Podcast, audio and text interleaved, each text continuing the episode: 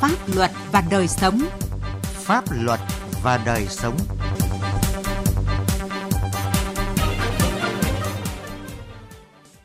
Xin kính chào quý vị và các bạn. Chương trình Pháp luật và đời sống hôm nay có những nội dung sau. Mất an toàn giao thông trên đường ven kênh Hồ Núi Cốc. Giải pháp nào để hạn chế tình trạng lái xe sử dụng chất ma túy? Quyền sử dụng đất của người dân bị treo đến bao giờ? Pháp luật đồng hành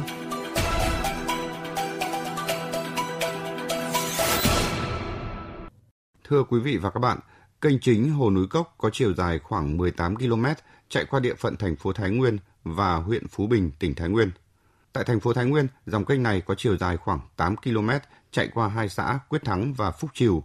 Hai bên bờ kênh phần lớn được kết hợp làm đường giao thông phục vụ việc đi lại của người dân.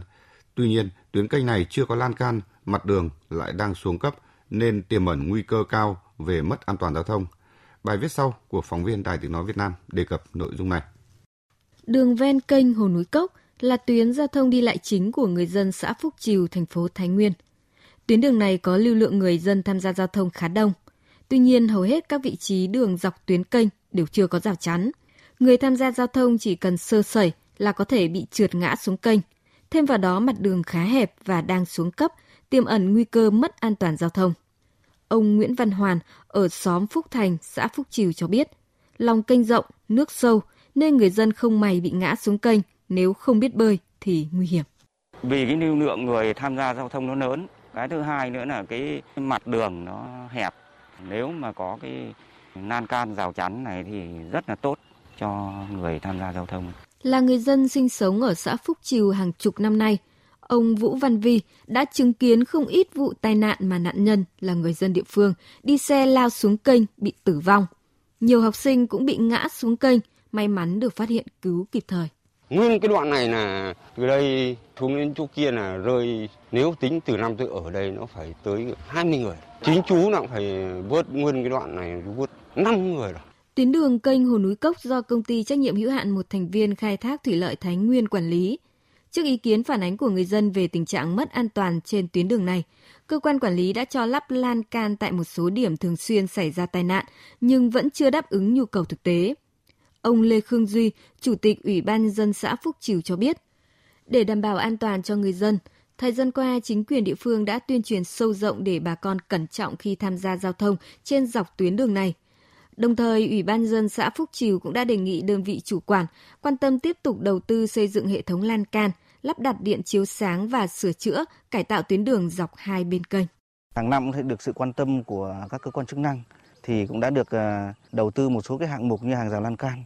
Thì tổng 6 km thì cho đến bây giờ thì mới được đầu tư khoảng 2 km thì cũng chưa đáp ứng được cái yêu cầu của nguyện vọng của bà con nhân dân. Thế những cái chỗ còn lại mà chưa có hàng rào barrier được đầu tư ấy, thì có cái nguy cơ gây nguy hiểm cho nhân dân rất là nhiều. Việc không có lan can dọc tuyến kênh chính Hồ Núi Cốc và mặt đường hiện đang bị xuống cấp, tiềm ẩn nguy cơ mất an toàn rất cao tại tuyến đường này. Do vậy, các đơn vị liên quan cần kịp thời triển khai các giải pháp cụ thể nhằm đảm bảo an toàn giao thông cho người dân.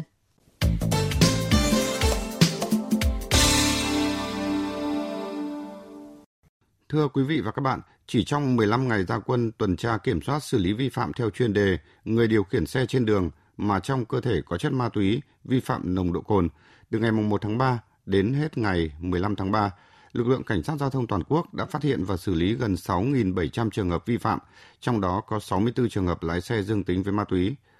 Điều này đồng nghĩa với việc trên những tuyến đường vẫn có không ít những chiếc xe được điều khiển bởi những người sử dụng ma túy. Vậy cần có giải pháp nào để hạn chế lái xe sử dụng ma túy khi tham gia giao thông? Về nội dung này, phóng viên Đài Tiếng Nói Việt Nam phỏng vấn tiến sĩ Khương Kim Tạo, nguyên Phó Tránh Văn phòng Ủy ban An toàn Giao thông Quốc gia. Mời quý vị và các bạn cùng nghe. Ờ, thưa ông, lái xe vi phạm nồng độ cồn đã là điều nguy hiểm, nhưng lái xe sử dụng chất ma túy còn nguy hiểm hơn rất nhiều lần bởi đã có quá nhiều những cái vụ tai nạn giao thông đặc biệt nghiêm trọng liên quan đến tài xế sử dụng ma túy bị ảo giác và không kiểm soát được vô lăng. À, nhìn nhận của ông như thế nào về thực trạng này ạ? Tôi nói rằng là lái xe nghiện rượu có thể là nhiều lúc là người ta mất khả năng kiểm soát hoặc là suy yếu khả năng kiểm soát cái điều kiện giao thông là rất nguy hiểm. Tuy nhiên, đối với những người mà nghiện ma túy, khi đó nó dẫn đến tình trạng ảo giác và cái ảo giác ấy thì còn nguy hiểm hơn rất nhiều lần so với cái khả năng mà suy yếu ờ, cái điều kiện kiểm soát giao thông những cái người mà đã sử dụng ma túy đến mức mà tạo ra ảo giác ấy, thì người ta có thể cảm giác về vấn đề là các cái làn xe chạy, tốc độ xe chạy cũng như là các phương tiện cùng tham giao thông nó không còn đúng như là thực tế nữa trong cái tình trạng thái mà người ta đang bị phê thuốc như thế thì bản thân người ta làm không cảm giác cái vấn đề là làm thế nào để đảm bảo an toàn cho mình và cho người khác. Theo Nghị định 100, à, lái xe sử dụng chất ma túy sẽ bị xử phạt vi phạm hành chính đến 40 triệu đồng và bị tước quyền sử dụng giấy phép lái xe đến 24 tháng. Nhiều ý kiến cho rằng Ờ, để hạn chế tới mức thấp nhất tình trạng người sử dụng ma túy ngồi sau vô lăng thì chế tài cần phải mạnh hơn nữa, ờ, thậm chí có thể khởi tố hình sự ờ, đối với người điều khiển phương tiện cố tình sử dụng chất cấm khi tham gia giao thông thưa ông ạ? Cái vấn đề mà xử lý hình sự ấy, thì tôi nghĩ rằng là có cần thiết không? Khi mà chúng ta đưa vào những giải pháp làm sao để kiểm soát từ câu đào tạo lái xe đến trong quá trình những người đó được lái xe và những cái vi phạm của người ta trong quá trình lái xe để chúng ta loại bỏ người ta thì tốt hơn. Ví dụ một người lái xe nhưng người ta chỉ một tháng được 10 triệu mà chúng ta phạt đến 40 triệu, liệu có hợp lý không? trong khi đó, những giải pháp để ngăn chặn, để theo dõi, để loại bỏ người ta không được làm cái nghề lái xe khi đơn được ma túy thì chúng ta lại làm chưa hoàn chỉnh tôi nói ví dụ như là hiện nay chúng ta cần thiết phải làm một cái hệ thống cơ sở dữ liệu đối với những người ma túy trên toàn quốc để nếu như là một cơ sở đào tạo cấp giấy phép lái xe nào đó trước khi người ta cấp giấy phép lái xe thì người ta phải loại bỏ tất cả những người nằm trong danh sách đó không cấp giấy phép lái xe trong một khoảng thời gian nào đó một hai ba năm một người đó đã bỏ hẳn nghiện ma túy hay là nghiện rượu thì khi đó chúng ta mới được cấp giấy phép lái xe. Theo quy định hiện hành, nếu lái xe bị phát hiện sử dụng ma túy thì sẽ bị xử phạt. À, doanh nghiệp thì không liên quan cho đến khi vi phạm này được xác định là nguyên nhân dẫn đến tai nạn giao thông.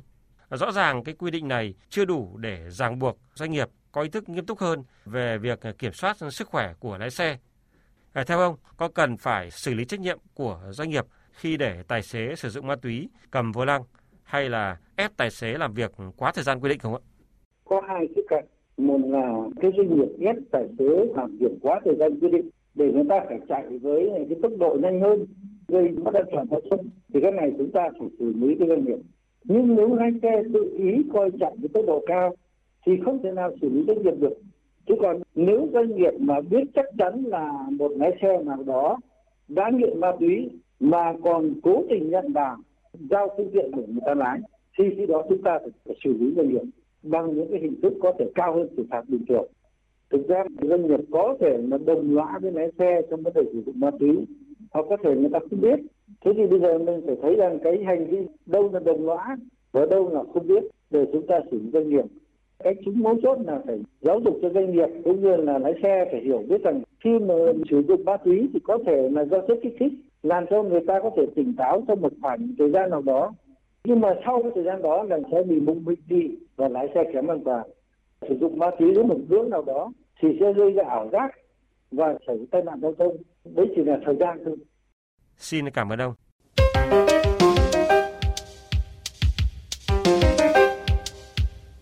Thưa quý vị và các bạn, người dân tại các xã nông thôn trên địa bàn tỉnh Bà Rịa Vũng Tàu phản ánh hơn một năm qua, cơ quan chức năng các địa phương không nhận hồ sơ tách thửa cho dân đối với những thửa đất được ờ, chứng nhận đất ở nông thôn hay đã được quy hoạch là đất ở nông thôn, khiến quyền lợi sử dụng đất của người dân đang bị hạn chế. Lý do không tiếp nhận thủ tục tách thửa của người dân được chính quyền các địa phương đưa ra là Bà Rịa Vũng Tàu chưa có quy hoạch chi tiết điểm dân cư tại các xã nông thôn theo nghị quyết 148-2020 của Chính phủ. Liên quan đến nội dung này, mời quý vị và các bạn nghe bài viết Quyền lợi của người dân bị treo đến bao giờ của Gia Khang, phóng viên Đài Tiếng nói Việt Nam thường trú tại thành phố Hồ Chí Minh. Anh Vũ Quang Thương cho biết, gia đình anh sống tại tổ 6 ấp Tân Thuận, xã Long Tân, huyện Đất Đỏ gần 30 năm, tại thửa đất hơn 4.000 m2, trong đó có 300 m đất là đất ở nông thôn. Hơn một năm trước, mẹ anh Thương là bà Lê Thị Thơm làm hồ sơ tách 300 mét vuông đất cho anh để xây nhà. Tuy nhiên, từ đó đến nay, Ủy ban Nhân dân huyện đức Đỏ không giải quyết cho mẹ anh Thương tách thửa mà cũng không giải thích lý do. Hơn năm qua, gia đình anh Thương cầm hồ sơ chạy hỏi khắp nơi, từ xã đến huyện, nhưng không nhận được câu trả lời thỏa đáng. Anh Thương bức xúc. Bây giờ mẹ em tăng lại cho em đây là không được, chưa tách được thôi chứ còn chẳng có lý do làm sao. Em mong muốn hỏi cho biết cái thời gian giống như là bây giờ đất ở này cha mẹ cho là tặng lại khi nào tách ra được. Nếu như cho em cái thời gian giống như là 2 tháng, 3 tháng, 5 tháng, 1 năm. Cùng cảnh ngộ với anh Thương là trường hợp của bà Đinh Thị Hóa cách đó không xa. Bà Hóa cho biết bà có mảnh đất gần 4.000 m2 được quy hoạch là đất ở nông thôn tại khu vực tổ 6 ấp Tân Thuận, xã Long Tân, huyện Đất Đỏ. Năm 2020, gia đình làm thủ tục tách thửa cho con gái nhưng đến nay vẫn không được giải quyết. Cũng như mình muốn á, là tách thửa đây cho con gái cho nó đứng tên. Thì 15 mét mặt tiền dài xuống nhiêu thì tính nhiêu. Ra xã Long Tân mình làm á mình thấy im re không nói rằng gì hết. Cứ nói là đình chỉ lại chưa làm được. Ông Lê Thanh Liêm, Phó Chủ tịch Ủy ban Nhân dân huyện Châu Đức cho biết, tại các lần tiếp xúc cử tri, người dân nêu vấn đề tách thửa đất cho con trong gia đình nhưng không được. Địa phương đã trả lời cho dân là phải chờ quy hoạch điểm dân cư tại các xã nông thôn. Theo ông Liêm, gần một năm qua, văn phòng đăng ký đất đai của địa phương đã tạm dừng tiếp nhận hồ sơ tách thửa của người dân tại các xã, mặc dù trên thửa đất đó có đất ở nông thôn theo quy định quyết định 15 đất ở đâu được tách thửa không có quy hoạch chi tiết bộ 500 quy hoạch 1 2000 tiếp xúc cử tri dân người ta thắc mắc chờ quy hoạch một cái 500 một 2000 tách thửa không thì sắp tới đây quy hoạch chung á, là phải từng xã là phải có quy hoạch điểm dân cư. Từng cái điểm dân cư như vậy đó rồi mới trong khu vực phạm vi đó mới được tách. Theo ông Trần Thanh Nhàn, giám đốc văn phòng đăng ký đất đai huyện Đất Đỏ, hầu hết các xã trên địa bàn không có quy hoạch chi tiết khu dân cư nông thôn để tháo gỡ khó khăn cho người dân. Sở Tài nguyên và Môi trường tỉnh Bà Rịa Vũng Tàu đã giao nhiệm vụ cho văn phòng đăng ký đất đai các địa phương xây dựng lộ trình các quy hoạch chi tiết tại các xã nông thôn cái quyết định 15 xây dựng trên tinh thần của nghị định 148 nghị định 148 thì không thể thay đổi được rồi. Vấn đề còn lại là về trách nhiệm của địa phương thì là một chi tiết ở đây là cấp huyện phải thực hiện. Và làm cái này thì nó phải có lộ trình. Thì ờ, sở cũng đã báo cáo tỉnh, thì tỉnh đã giao trách về cho ủy ban nhân các huyện và sở xây dựng có trách nhiệm hướng dẫn cho các huyện để làm cái lộ trình phủ cái quy hoạch chi tiết cho những cái khu dân cư. Quyết định 15 năm 2021 của tỉnh Bà Rịa Vũng Tàu ra đời nhằm hạn chế, ngăn chặn tình trạng phân lô bán nền trái quy định. Tuy nhiên, việc siết chặt nạn phân lô trái phép vô hình chung đẩy người dân vào thế khó. Việc cha mẹ chia tài sản là đất đai cho con cái sẽ không được thực hiện bởi tỉnh Bà Rịa Vũng Tàu hiện nay mới tiến hành xây dựng lộ trình quy hoạch chi tiết khu dân cư ở các xã nông thôn. Nghị định 148 năm 2021 của Thủ tướng Chính phủ về quy định chi tiết thi hành luật đất đai là không thể thay đổi. Nên chăng tỉnh Bà Rịa Vũng Tàu cần linh động giải quyết nhu cầu chính đáng của người dân, hạn chế tình trạng quyền sử dụng đất đúng quy định của người dân bị ảnh hưởng và treo lơ lửng như hiện nay. Thưa quý vị và các bạn, chương trình Pháp luật và đời sống hôm nay xin dừng tại đây. Chương trình do biên tập viên Quang Chính biên soạn và thực hiện. Xin chào và hẹn gặp lại quý vị và các bạn trong các chương trình sau. Thưa chị, chị có thể cho biết là đối tượng nào sẽ được trợ giúp pháp lý?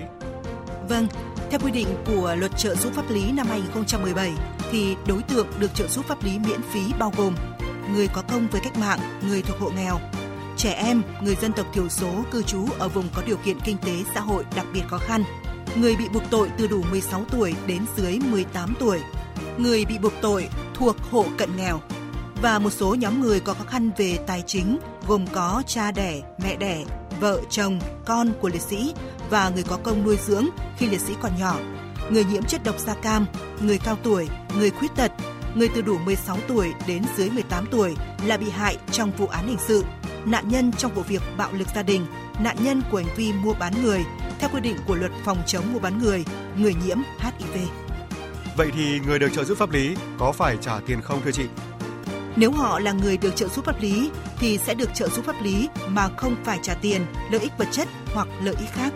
Vậy chị có thể cho biết là làm cách nào để liên hệ với Trung tâm trợ giúp pháp lý nhà nước?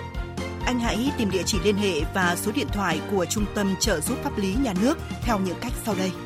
Thứ nhất là truy cập danh sách tổ chức thực hiện trợ giúp pháp lý, người thực hiện trợ giúp pháp lý trên cổng thông tin điện tử Bộ Tư pháp hoặc trang thông tin trợ giúp pháp lý hoặc trang thông tin điện tử của Sở Tư pháp tỉnh thành phố. Thứ hai là gọi về Cục trợ giúp pháp lý Bộ Tư pháp theo số điện thoại 0246 273 9641 để được hướng dẫn cụ thể. À, vâng, cảm ơn chị.